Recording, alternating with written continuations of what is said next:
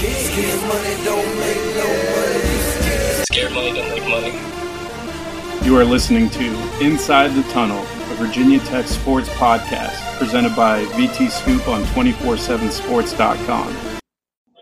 All right, we're back for another week. Got Evan on the line right now. Evan, before we really dive into the Boston College takes and reactions, I got to come clean about something. What's up? So, those that know me know that I love wearing my Crocs to games. And usually, when I do, Virginia Tech wins. I did not wear them to Boston College.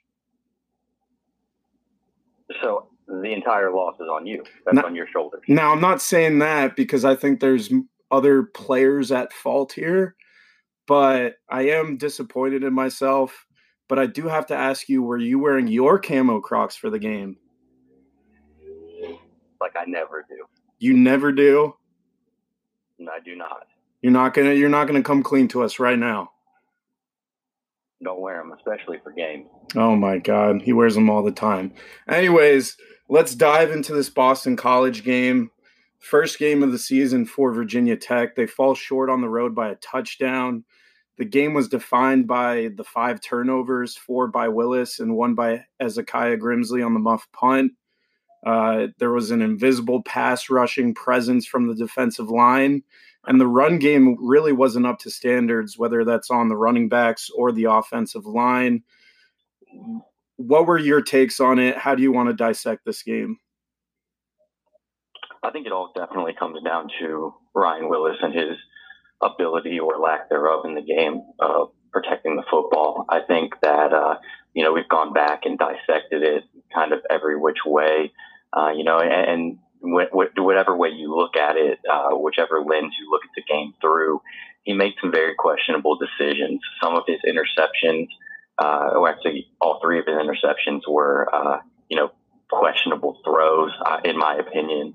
Um, I think that his he had a, a perfect opportunity for a touchdown to Phil Patterson down the sideline, underthrew him badly, underthrew him. That one was intercepted.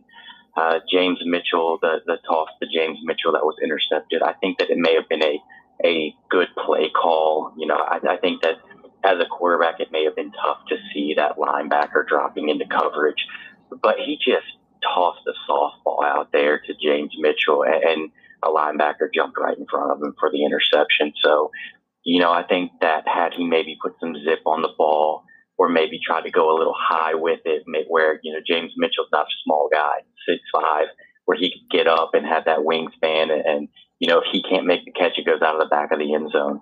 I think situations like that, he could have done a lot better. The, uh, the, the third interception on the screen, I don't want to take anything away from uh, the Boston College defender because that was an athletic. Yeah, that was an amazing play. Anyway, anytime you have a big guy that can that can move his body that way and, and have that interception, that was uh, that was kind of incredible to see. But then again, you know, it's a screen and he kind of throws a chest level pass to to Sean McClease. Had he lofted it, possibly was a completion. I still don't think that it was going to be a big play. I think that uh, McClease was kind of far behind the line of scrimmage. I believe he was about four yards behind the line of scrimmage. Had he caught it, and he had two defenders basically barreling down on him, one of them likely would have been picked up, but the other looked like a free shot. And you know, I, don't think that that play would have gone for much, uh, but it would have obviously been been more beneficial than a turnover. Um, and then looking back at the fumble, I think that there's a lot of things that you can blame that on. I think uh, Christian Darrisaw definitely whiffed two guys. One went inside and one went outside. He waved his arms at both, didn't get a piece of either. And, and Willis gets crushed and fumbles. You know, part of that's on, on Christian Darrisaw, but I think you have to put part of that on Ryan Willis. He has to take the sack. Just, just lay down. Just, just go. You know, Sean Glennon was great at that years ago, get in that fetal position and lay down, protect the football and, and live for another down. But, you know, giving up that fumble was, was costly. I think, uh, you know, Hezekiah Grimsley's turnover, that's one that you can look at and say, new guy, new punt returner. Yeah, he's a junior. He doesn't have that much experience at the position. I think that uh, he's a guy that the coaching staff has mentioned multiple times that they trust. Could have just been you know, maybe a maybe it was just a fluke. We don't know. There's too small of a sample size right now for that. But you know, when, when you just look back on it, if Ryan Willis doesn't turn the ball over four times, we're probably having a different conversation today. If, if he if he leads Phil Patterson down the sideline, that's seven points right there. If he you know, throws a dart to James Mitchell. That could have been a touchdown. He had multiple opportunities. Hezekiah Grimsley ran free throughout that uh, Boston College secondary for most of the game. Could have had a couple more points on the board, but you know, I think overall, looking back on it, a lot of Virginia Tech fans will be down about the loss. Yeah, they lost to a an improved Boston College team, but that Boston College team still isn't a world beater by any uh, stretch of the imagination. They do have one of the best running backs in college football, and I think it was it, it was kind of refreshing to see Bud Foster uh, kind of slow him down, especially in the second half after the the adjustments at halftime. I think there are some takeaways that you can take as a that that I think Virginia Tech fans should definitely look at uh, as, as some silver linings, but you know, there's no way that you can cut this thing to think that Virginia Tech didn't just have opportunity after opportunity to put the game away and, and to go one and zero oh and uh, and get a big ACC win right off the bat. And they just kept shooting themselves in the foot. And at the end of the day, that's that's all errors that I think are correctable. I think that's a good thing for Virginia Tech fans. It's not issues that are outside of the players or the coaching staff being able to fix. I think that uh, that there are a couple things that you would look at and say that they could really build upon. I think Keshawn King is a guy you can build around. I think he showed very quickly that he's a guy that, despite his age, can play right away in, big, in, a, in a big role, and I expect that this weekend. I think him and Tayvion Robinson will have a big party this weekend, a big coming out party against Old Dominion. I, and, if I'm the Hokies, I might start working in another quarterback because if Ryan Willis implodes again like he did, you have to have a backup plan. Yeah, if I'm if I'm the Hokies, if I'm Justin Fuente, I might really think about throwing out Hendon Hooker this weekend. As a as a starter or just in general, if if they start running up the score a little bit, I'd throw him out there to start. Gotcha. I think that Ryan Willis needs an opportunity to to sit and to learn and to maybe be humbled a little bit. You know, there's there's a lot of things that we've seen over the last few years. There's you know, he's obviously got a big arm. He's got some zip on the ball. Everybody classifies him. He's a gamer. But there's been some things that we've seen that kind of make you scratch your head a little bit. And I think that the coaching staff could really benefit from sitting him down, whether it's three different things in practice, whether it's from giving game reps to Hendon Hooker, to installing bigger packages for him, or to maybe even throwing him out there to say, hey, Hendon Hooker's going to have the first series, the first two series. Let's see what happens. You know, it's, it's an opportunity not only to build for some future, build up some youth, get your second string quarterback some reps, and also kind of sit your your first string down and say, hey, you know, if, if you're not doing your job, if you're not carrying your water, then uh, we're gonna we're gonna have somebody else step in that might be able to do the job for you.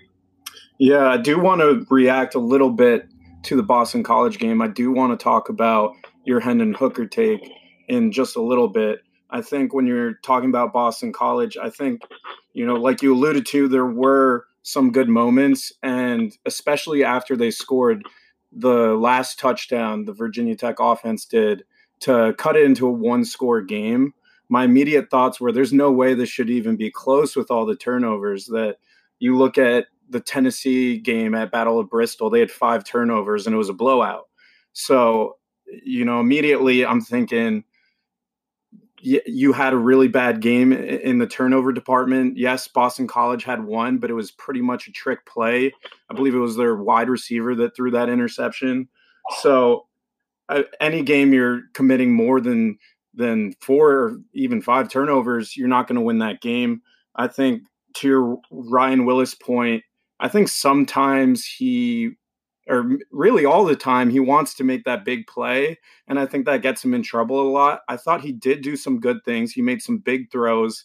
The one uh, that stands out is the Hezekiah Grimsley throw. I know it wasn't the best coverage, but you know that throw was spot on. And to have Hezekiah as an outside receiver for that game because Damon Hazelton wasn't there, um, to to have that timing in the first game is encouraging. Like you said, the younger guys Keshawn King, Tayvion Robinson. Uh, even Caleb Smith, I thought was outstanding. So you're looking at at guys that normally aren't in there or not in their respective positions. And I thought they played well. James Mitchell, I should also add into the conversation. So there were some encouraging things. I just think that overall the mistakes just cost them. And maybe that's because Ryan Willis is often just looking for that big play. Uh, I know that after that game, a lot of people were talking about why didn't the coaching staff put in Hendon Hooker? and this will take us to our next conversation. I personally believe that putting in Hendon Hooker during that Boston College game wouldn't really be advantageous for him. I think that part of the punishment for Willis is is leaving him out there kind of when he's playing bad see how he reacts to the level of play he was playing at and he did respond in the end by leading a touchdown drive which is an encouraging sign I think that if Hendon were put in the game, or Quincy Patterson for that matter, that because of the non existent running game, the offensive line was inconsistent as well. I just don't know if it would be beneficial for either of them. That you already have one quarterback kind of taking lumps and bruises. Do you need to add a second one in there to kind of hurt their confidence when you know that either one of those guys, Hendon Hooker or Quincy Patterson, could be the future of the program? So that kind of brings us now to week two, where I saw your post after the game saying that Hendon Hooker should start. You've kind of already addressed it. Now, I have a feeling we're going to see at least two quarterbacks in the Old Dominion game. Uh, for, you know, with no disrespect to Old Dominion, they're a completely different team than last year and I just don't believe that the score line will be that close by the end of the day. Maybe I'll eat my words, but it seems like a miracle game, and especially with with Bobby Wilder sending out Eric Kuma and Chris Cunningham as captains, I have a feeling that that Justin Fuente is going to want to run up the score a little bit. But I am curious in in what ways because the sample size that we have of both quarterbacks, and especially in the passing game isn't too great. I mean, for Hendon Hooker, I don't believe he's attempted a pass. I think he hit the one pass he was going to attempt maybe was was a was a fumble. Um, I believe it was the Duke game last year. Uh, we know he's electric in the running game. Granted, it was William and Mary, and it, he had a 69 yard touchdown run. But but what sort of elements do you think that Hendon Hooker would add to the offense you know, I think I think before I get into that with Hendon Hooker, there's one one silver lining or, or positive that I would take away from Ryan Willis's performance on Saturday that I think is overlooked. But I think if players or if if, uh, if fans would would go back and rewatch a little bit, I think they might have a little bit different appreciation uh, for the fact that he is going through progression this year. Now it's not all the time. You know, he did stare down Dalton Keene a couple did stare down Tre Turner. His his his first read is always a long read. But going back, like you mentioned, that that Caleb Smith touchdown at the end of the game, that diving catch in the end zone, that play, he was probably the fourth option. He starts Ryan Willis starts left, keeps looking, keeps looking, brings his eyes down the middle of the field, brings it around to the right, and throws a dart that's that's progression. That's something that we haven't seen a whole lot of Ryan Willis do. He started doing it a little bit at the end of the year last year, and he's carried that over. I think that's really, really going to help him moving forward. The the big question that I have with him and why I think it would have been smart for Virginia Tech to bring out Hendon Hooker in the first series of the second half against Boston College, and why I would maybe even dare start him this weekend against Old Dominion is because I'm not confident that Ryan Willis can run an RPO offense. He's got a big arm. He can air it out. He can zip it down the field. We've seen it. Can he read an RPO to save his life? Right now, I'm going to go with no. He, he doesn't know how to read a crashing D end. He doesn't really know how to look over the defense and try to pick up what, what they're showing pre snap. And, and, you know, sometimes he, he things work out. Sometimes things don't. He ends up handing it off when he shouldn't. He ends up not reading correctly, uh, uh, and you know the uh, the the RPO with the pop, pop pass over the middle that seems to be kind of non-existent. Jerod Evans had that as kind of his bread and butter when he uh, you know, took Virginia Tech to the ACC championship game. Now, in the Boston College game, a lot of a lot of fans on the message boards were clamoring for Hendon Hooker to come in later in the game. That I don't agree with. Virginia Tech had to air the ball out. His run, the run game would not have really helped. They had to score points and had to keep the clock from winding down. But to start the second half, I absolutely would have thrown him in there. Boston College maybe wasn't prepared for him. He has an electric, uh, you know, ability with his legs. Can he throw it? We don't really know, honestly. Uh, in practice, he's been inconsistent. He's had fumbling issues. Uh, he has had some turnover issues.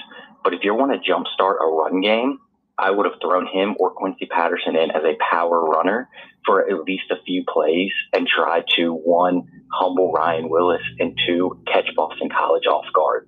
Because Virginia Tech needed some electricity. They needed something to go their way after uh, you know throwing, I believe, I believe Ryan Willis threw two interceptions in the first half. Uh, you know, when when it comes to that, you, you, need to find a way to win a game. You need to do anything you can to win a game.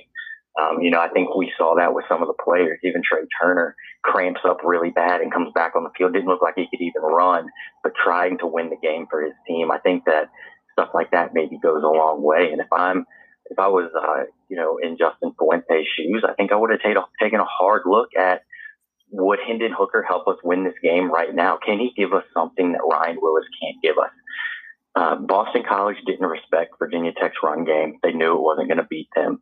So why don't you throw somebody out there to try and jumpstart that game, that that run game? Throw out a guy maybe they're not, not they're not ready for. That's fast. That if he gets outside and turns the corner, could be gone. And I think it's a question that at least had to go through their minds at some point and it definitely went through mine. And going into Old Dominion, like you mentioned, it's a team that, yes, they beat Virginia Tech last year. Uh, you know, they're going to be riding that emotion, but last year's Old Dominion team was a lot better than this year's Old Dominion team, and that's saying a lot. They had two NFL wide receivers, they had an NFL defensive end. Uh, they had a very good running back and a quarterback that just got really hot, and nobody could do anything about it. This year, uh, they they don't really have a quarterback. They have Eric Kuma, and you know the rest of the wide receivers are a little bit up for grabs. Their defense is, you know, very green. Uh, they they had a very close game against Norfolk State on Saturday. You know, won in the final minutes. But I think that uh, you know this is a perfect opportunity uh, if you're Justin Fuente to maybe try to throw a little wrinkle in there they're going to be preparing for Ryan Willis. They're going to be, be preparing for him and his arm and air it out. And they're not going to respect Virginia Tech's run game. No team's going to respect it right now until they, Virginia Tech can give them a reason to respect it.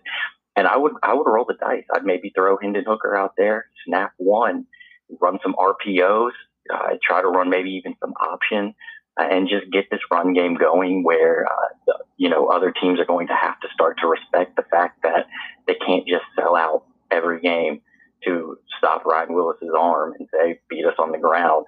If you give an option to actually beat you on the ground, even if you have to change quarterbacks, I say go for it. Old Dominion, if you're listening to this, you're welcome. Um, but but just I know you don't have too much more time to give us. You have more important things to do tonight. But uh, just to wrap up, final thoughts. I do think it's important the the distinction you made between uh, Hendon Hooker and Ryan Willis. That with one, you're kind of getting more of that pro style pocket passer, maybe a mismatch of the system itself. Whereas Hendon Hooker, maybe more of the running threat. We don't really know what he's getting, but I think it's important to make that distinction because a, a lot of times when a quarterback's having a tough game, granted, I think that might be the worst game that Ryan Willis has ever played. Uh, I don't think you can really expect that going forward.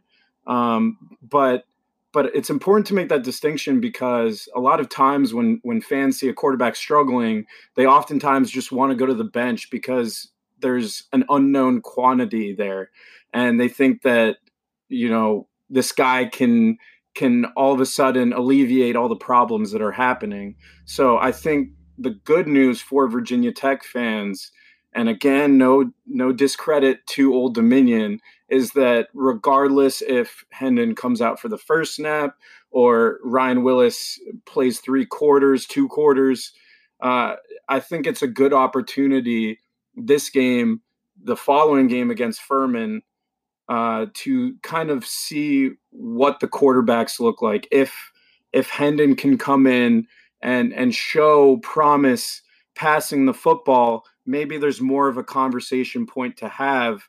I think right now it's still a little bit early, um, but but I think that's good news at the end of the day. So, anyways, thank you, Evan, for joining us once again. The podcast is in full swing. I could not be more excited about it. We're going to welcome on Doug in a little bit to break down the Old Dominion game, maybe do some player ratings for Boston College. But Evan, once again, thanks for thanks for catching up. Hey, no problem. Let's talk later. All right, Doug Bowman is now with us. Not only is he a good friend, but he also writes for VT Scoop. He writes the game previews each and every week, very in depth. If you know nothing about the opposition, he'll tell you absolutely everything about them. Doug, it was a pleasure seeing you in Boston. How was your weekend? It, it was great. It was a pleasure seeing you, sir. Um, uh, you know, I, we uh, went to the game on Saturday, finished it up with Zac Brown Band at Fenway Park on Sunday. Came home Monday. Pretty good weekend. Yeah, I'm a little disappointed I didn't show up for the Zac Brown band in Fenway Park. It looked awesome. I saw a little bit of it after the game on Saturday, um, but unfortunately, since I booked this flight so long ago, I left early Sunday morning, and it wasn't the most pleasant experience. Um, but I do want to jump in to the Boston College game. We got a little bit of Evan's reactions to the game, but I want to hear just your general thoughts about the game. Uh, a little disappointing, obviously. I think, you know, particularly Ryan Willis has been the, the talk of the town for the last couple of days. Um, four, was it, four turnovers. I don't think anybody's expecting that out of a, a redshirt senior, um, particularly, you know, an, an ACC game to open up the season like that. That was a, you could largely pin, pin the game on him. They lost by seven points and he turned it over four times. So I think there were some some bright spots. I think we'll go through that here in a minute, but obviously the turnovers are the big story, and you know I don't think you can expect to win any game when you turn the ball over five times. Yeah, I will say it, it, it is a bit surprising that they only lost by seven, especially I mentioned it to Evan, but the Tennessee game at Battle of Bristol was five turnovers, maybe more. I believe it was five, but you know, that was a blowout. So maybe against a better team, uh, you're seeing a much larger margin of victory. But um, we did discuss a little bit about Boston College. We went in depth about uh, you know the positives, the negatives. One segment I want to try out with you is doing some player ratings for the Virginia Tech offense, defense, special teams. Uh, the way it's going to work is uh, a zero out of 10 is, well, that player should probably head to D3. Maybe not, but uh, didn't have a great game, and 10 is a brilliant performance. So we'll start off with the quarterback position. What would you rate Ryan Willis out of 10? I'm going to give him a three here. Uh, I think we just briefly discussed the four turnovers, which were just, you know, brutal. Two of them, uh, the two interceptions down by down by the end zone or right at the end zone. They they stopped drives that probably would have resulted in points you know, we talked about Virginia Tech lost by seven points there. There's you, you could look at those two interceptions in particular as ones that you know stop drives that would have resulted in at least a field goal, maybe a touchdown. Um, that that that really changed the game. And uh, on the other hand, he had four touchdown passes, so I, I got to give him a little bit of credit there. So I'm giving him giving him a three, but um, he was you know the clear difference in the game. Um, despite you know the throw to Grimsley early was a perfect throw for 55 yards and a touchdown. Obviously, the, the throw to Smith late to pull within seven um, was another great throw. So he, he showed flashes of that, but you just can't get past turnovers that change the game. Yeah, absolutely. I was between a three and a four. I think the good was very good, but at the end of the day, at the quarterback position, and especially for this offense, you can't turn over the ball and you can't do it four times. So I think that brings it down. I'm sure some posters on our board will have him at a zero. Um, but now for the running back position, I would grade them, and this one was tough. I said four out of 10. Uh, I thought they were let down a little bit by the offensive line. Uh, the guys that were in there, uh, Keshawn King, Sean McClease, and Jalen Holston, and who also got injured. Uh, so prayers up for him. But uh, they didn't make too many guys miss. It was the running game wasn't really a threat, whether that's because you know they tried to experiment with the read option with Ryan Willis or he was making bad reads. It was a little bit on everyone that everyone could have done better on the offensive side of the ball. So it, it really was a lackluster run game, and I think it leaves a lot to be desired. Um, at the same time, I think when you look at guys like Keshawn King, uh, even though he had no room to make plays, um, there was movements there. You could kind of see a little bit of his explosion. Obviously, not the way fans want. They want to see him streaking down the sideline for a 90-yard touchdown run. But you can tell that the raw potential is there. So I think that's what leads me to say four out of ten. Yeah, I had the running backs at five. You know, right around where you had them. Um, I think they had 74 net rushing yards no, between McClease, Holston, and King, none of them um, ended up with anything more than three, 3.3 yards per carry. You know, they've we talked about this for the last several years now. Is that you know Virginia Tech just hasn't had a running back that can change the game that they can rely on for 20 to 25 carries, and um, you know that I think that came up again. Obviously, you talked about King. He he obviously has the most natural talent of any of the backs, whether he's too young to get 20 carries a game or too small or anything like but anything like that we'll see um, over the next several weeks probably. Um, but he definitely flashed the most ability out of McClease and then obviously you mentioned Holston who's going to miss some time. And now let's let's go over to the wide receivers. How did you grade them? I I had them as the standout group um, probably for the game um, for the entire team I had them in eight. Obviously, Tayvion Robinson and Caleb Smith, the newcomers, the guys we hadn't seen before, were were excellent. Um, Robinson and and Smith both caught touchdowns. Um, you had the returners, Grimsley and Turner, um, combined nine catches, 147 yards there. You know, I think with those four guys um, getting open and catching uh, catching a couple touchdown passes, I think they really kept them in the game. I'll count James Mitchell as a wide receiver here based on where he lined up. Um, I thought obviously he's going to be a threat in the slot pretty much all season. I saw the, the touchdown pass he caught is exactly how Tech will probably use him over and over again throughout his career. Um, I thought Damon Hazelton didn't play. Obviously, has had a hamstring injury that's bothered him for much of the last month.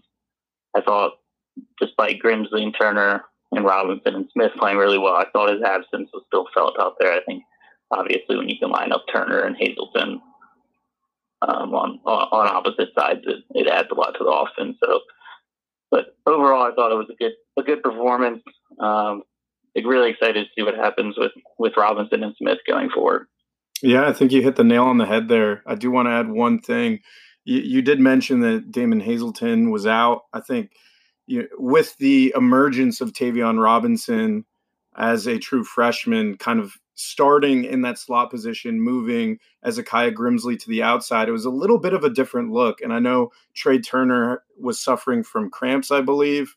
Um, so it was, it was pretty much Tayvion Robinson, Akia Grimsley, and Caleb Smith uh, for large portions of that game, which I thought was interesting because it was a completely different cast or players in different positions than Ryan Willis is used to. He did a lot of good with it, but I think it makes you excited that if you take away a lot of those turnovers and you have guys in in their natural spots, I think Hezekiah Grimsley is going to stay outside, and he looked good at that.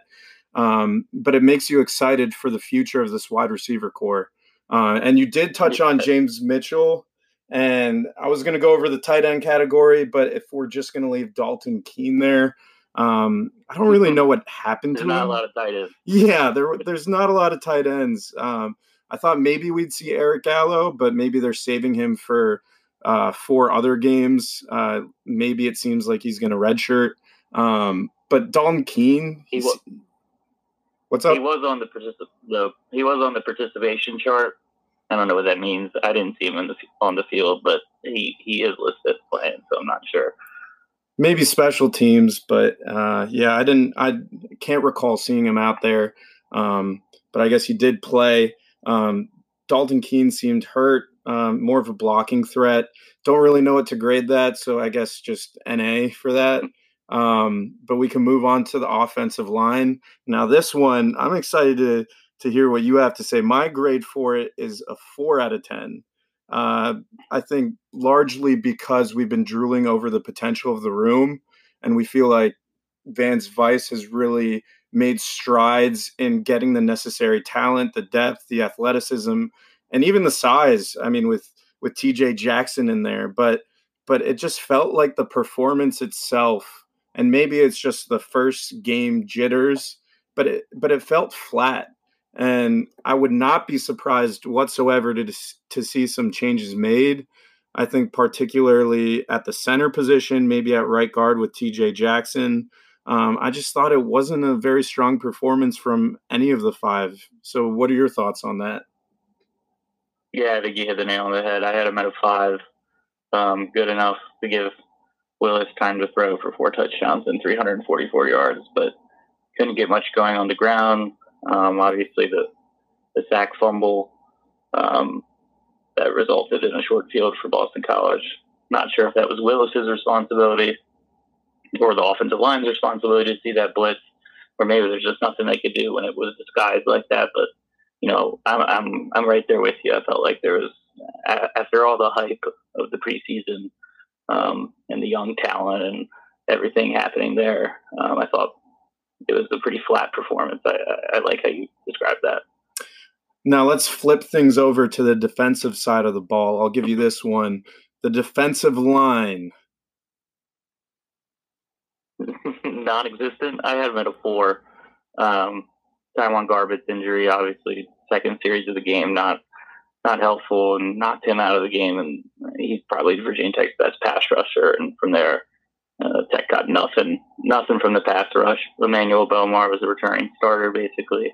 At the other defensive end, did virtually nothing. Um, I thought Javion Adams and Eli, Javion, Javion Becton and Eli Adams looked, they look decent, but they're still young and I'm not, I'm not sure how much you can count on them to play as many snaps as they did um, throughout the course of that game, obviously because of Garbutt's injury. So a lot of questions there at defensive end and whether Virginia Tech's going to be able to get any sort of pass rush this year.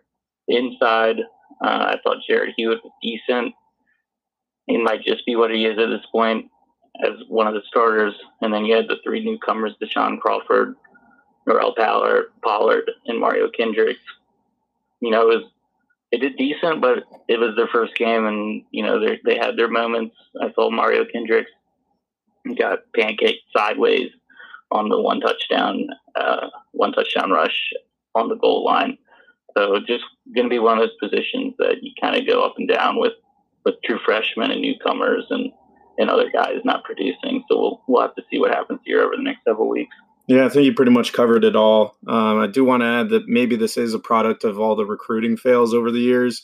Um, but I was surprised by how much rotation they did, um, especially with, I guess it makes sense in the interior um, with Mario Kendricks and Norell Pollard. You know, I thought Pollard played tremendous for that being his first game. I I was with you. I said a four. I really wanted to give them a five just because they essentially shut down AJ Dillon, who's a potential Heisman candidate. Maybe not on BC, but a, a guy that's typically ran for a thousand yards and countless touchdowns. So I thought that was one of the strongest performances against him. Um, but yeah, I'm with you there. I think I think a four is pretty accurate. Um, but moving on to the linebackers, I got this one, and um, I I would give it a ten if it were simply for Ashby. I thought he was stellar, um, but I'm gonna go.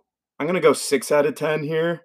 Um, I think Ashby, just the way he plays, he's not the biggest guy, he's not the fastest guy, but he just always seems to be around the play, and he knows what he's doing. He may be the only one, but um, he just continually shows that he's the most important and the best overall player on the defense, at least in my opinion. I thought the rotation at backer was really interesting.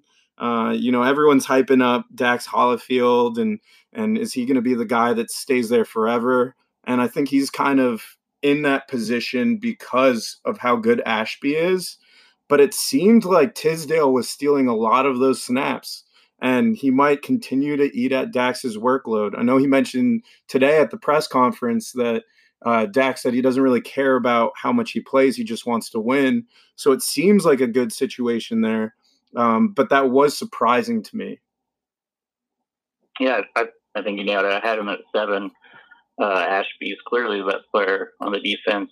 Uh, 13 tackles. He's, I think, he's one of the only few with multiple tackles for loss.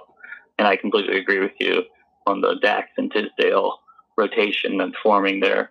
I think everybody expected Dax to start at backer for the next two or three seasons. Um, it's surprising and good to see Alan Tisdale, and they're pushing him for playing time. Now we'll see kind of the same situation that happened last year with Dax pushing Dylan Rivers, and eventually Dax took him over. So we'll see what happens over the next couple weeks if Tisdale is the one pushing Dax out. Yeah, I also want to. I'll add Whip into there. I don't know if you were going to address that in your defensive backs, um, but I actually really liked what I saw out of Chamarri Conner. Um, I think around the line of scrimmage, he looked fairly confident. Um, he's a big hitter. He trusts his shoulder.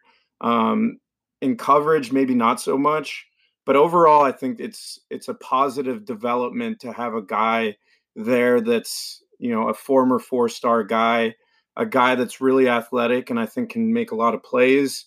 It was you know his first game starting, so uh, you know I'll, I'll factor him in there to that six. Um, if you want to add anything yeah. to that. Yeah, I, yeah, I think you hit the nail on the head for Conner too. Five tackles. You know, I think he didn't make any major mistakes. Is a is a is an athletic upgrade at that position over Khalil Ladler. So I think I, I don't have any concerns about him going forward.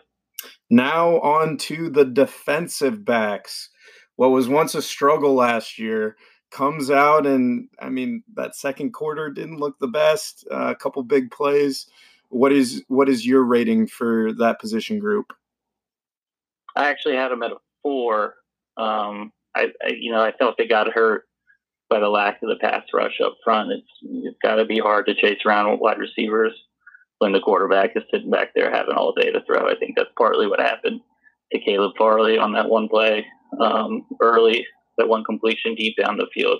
I mean, Brown was not was rolling out, but he didn't have any pressure on him in his face or anything like that.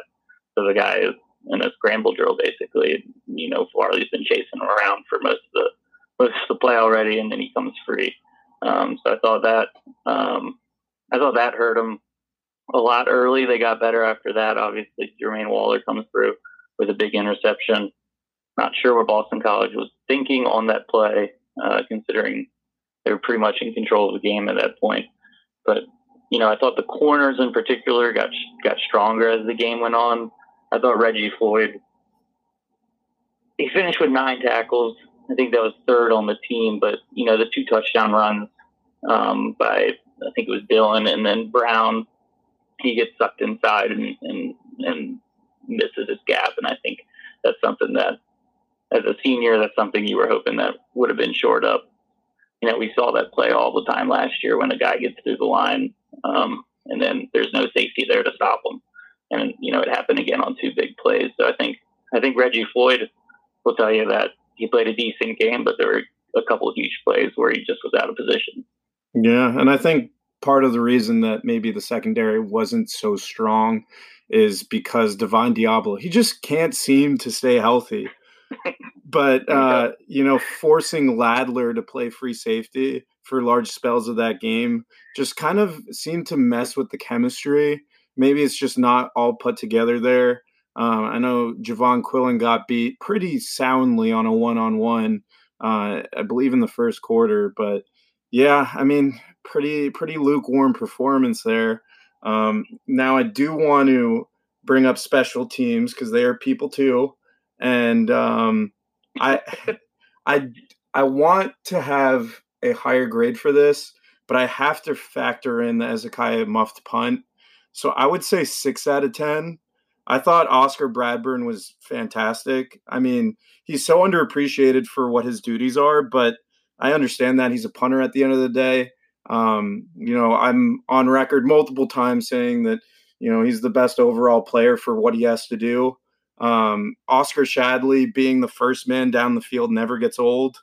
Um, and I mean, the kicking game was, you know, they didn't really have to do too much besides extra points. So, um, and then the return game, uh, punt return, the one mess up, and then the kick return, I can't really recall too much. So, uh, what are your thoughts?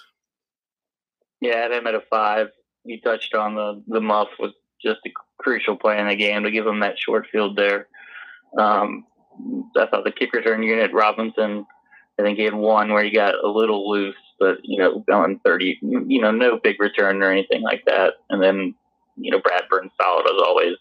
Um, he he's about as steady as it comes at punter, and you know, Brian Johnson didn't do anything except kick extra points all day. So, you know, I had him at a five just because of the magnitude of what that muff punt meant. Absolutely. Now I do want to switch things up to the Old Dominion game. Now, this one is definitely circled by both teams for various reasons. Bobby Wilder actually named Eric Kumah and Chris Cunningham captains for the game. That has that has led me to believe that Justin Fuente is going to try to run up the score if he can. Uh, but I think there's a lot of interesting storylines. You know, Brian Steiney's over there, uh, Zohn Burden, a former wide receivers coach for Old Dominion a lot of different stories, a lot of different angles, but but most importantly, I think it's going to come down to can Virginia Tech get revenge this year? It was it just a miracle, or could the same thing happen uh, inside Lane Stadium this time? So uh, Doug does a really really good job of of covering the opponent every week. I know I mentioned it in the beginning, um, but I kind of want to give him the stage here to kind of break down what Old Dominion brings to the table? Yeah, it's a, it's a completely different team for Old Dominion. Obviously, last year they picked up the 49-35 stunner. Um, since then, they finished last season four and eight. Bobby Wilder's been there forever, but it was facing starting to face some some pressures. He made brought in four new assistant coaches. They brought in a ton of new players. Um, I think probably up near 40. I think they had a freshman class of 28 and brought in a bunch of new JUCOs, and then obviously the transfers you mentioned, um, Eric Kumah and Chris Cunningham. So it's a it's a completely different different team. I don't think it's any anything different as what we thought the game last year should have been. And Virginia Tech clearly has a huge advantage. They put up 35 points last year against Old Dominion, and one of the one of the worst program one of the worst games in program history two years ago um, in Blacksburg. They put up 38. I don't think points are going to be a huge issue this weekend um, for Virginia Tech. Defensively is where you're obviously going to be concerned, um, especially with such a young group.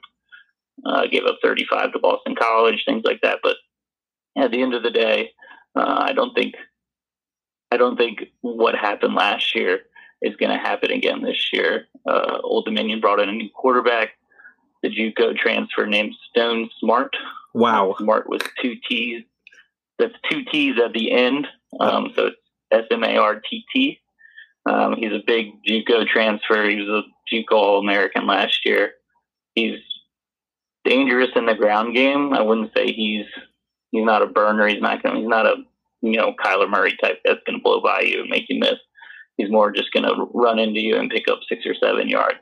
So I think watching him in the read option game is going to be crucial. Virginia Tech struggled for years stopping running quarterbacks, and I think especially with a young defense, a young defensive line, you, you could get in a situation um, where you know he's picking up six or seven yards, and it's tough to bring him down.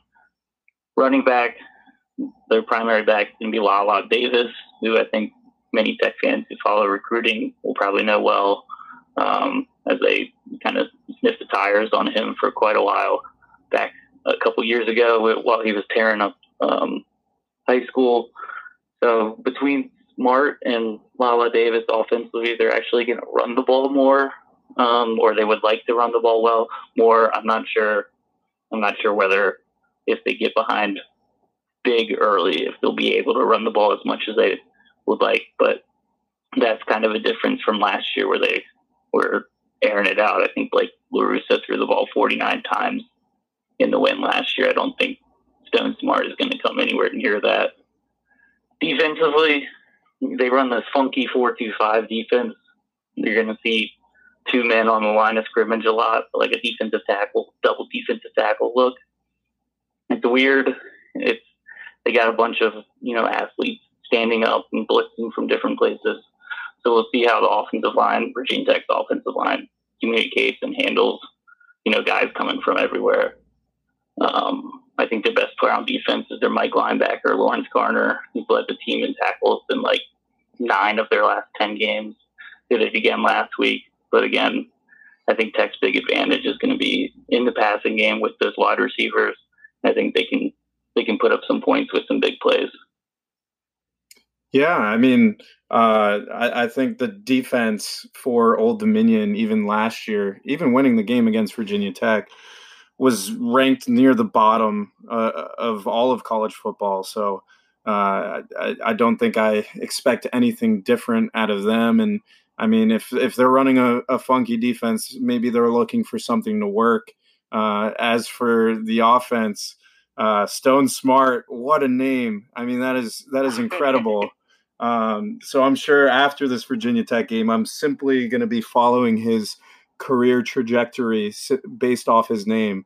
So I hope he lives up to the hype. But yeah, I mean, uh, all that information again is very important uh, for for people trying to get a better feel and maybe not just run to their TVs next weekend and assume that uh, they have a Walter Camp National Player of the Week back at quarterback. I think he joined a ministry, if I'm not mistaken. But yeah, he went to seminary school. Well, good for him. I mean, we all have priorities in life, and I'm sure he's following his his true mission. Um, but but yeah, I mean, uh, it, it's good to know a lot of these things so that people know what to expect for Saturday instead of uh, I guess last year where nobody really knew what to expect. So you know, we'll see. Um, but I, what what is your overall feel for? How the game may shape up and in terms of you know do you is there any way that this could be close or do you see this as a complete blowout? I think the only way it's close is if Smartt gets going in the ground game. They ran him 13 times last week against norfolk state. Um, he threw he was 17 and 23 passing which is you know pretty good numbers but he only threw for 158 yards. So he's not really pushing it down the field um, through the air. So I think I think they're going to try and get him going in the in the ground game. And if you know he he puts together if him and Lala Davis can get going, then I think they can keep it close. But also, I just think Virginia Tech's offense, playing at home, playing in front of the home crowd, all of that, I think they can get out to it. If they can get ahead early and get Old Dominion playing catch up, I, I don't think it's going to be. I don't think it'll turn out very close at all. I think I think playing behind doesn't allow, you know, Stone Smartt and Lala Davis and ODU to do what they did last week, which was kind of control the game on the ground. So I think the key for Virginia Tech is going to be a quick start in the first quarter, get up big, and then rotate in all the young players. Yeah, I think that hopefully for Virginia Tech fans that that it's going to be uh, the Hokies going up big and big early because I know after last week, and especially looking over the message boards, and Evan made this point earlier in the podcast, they want to see as many quarterbacks as they can.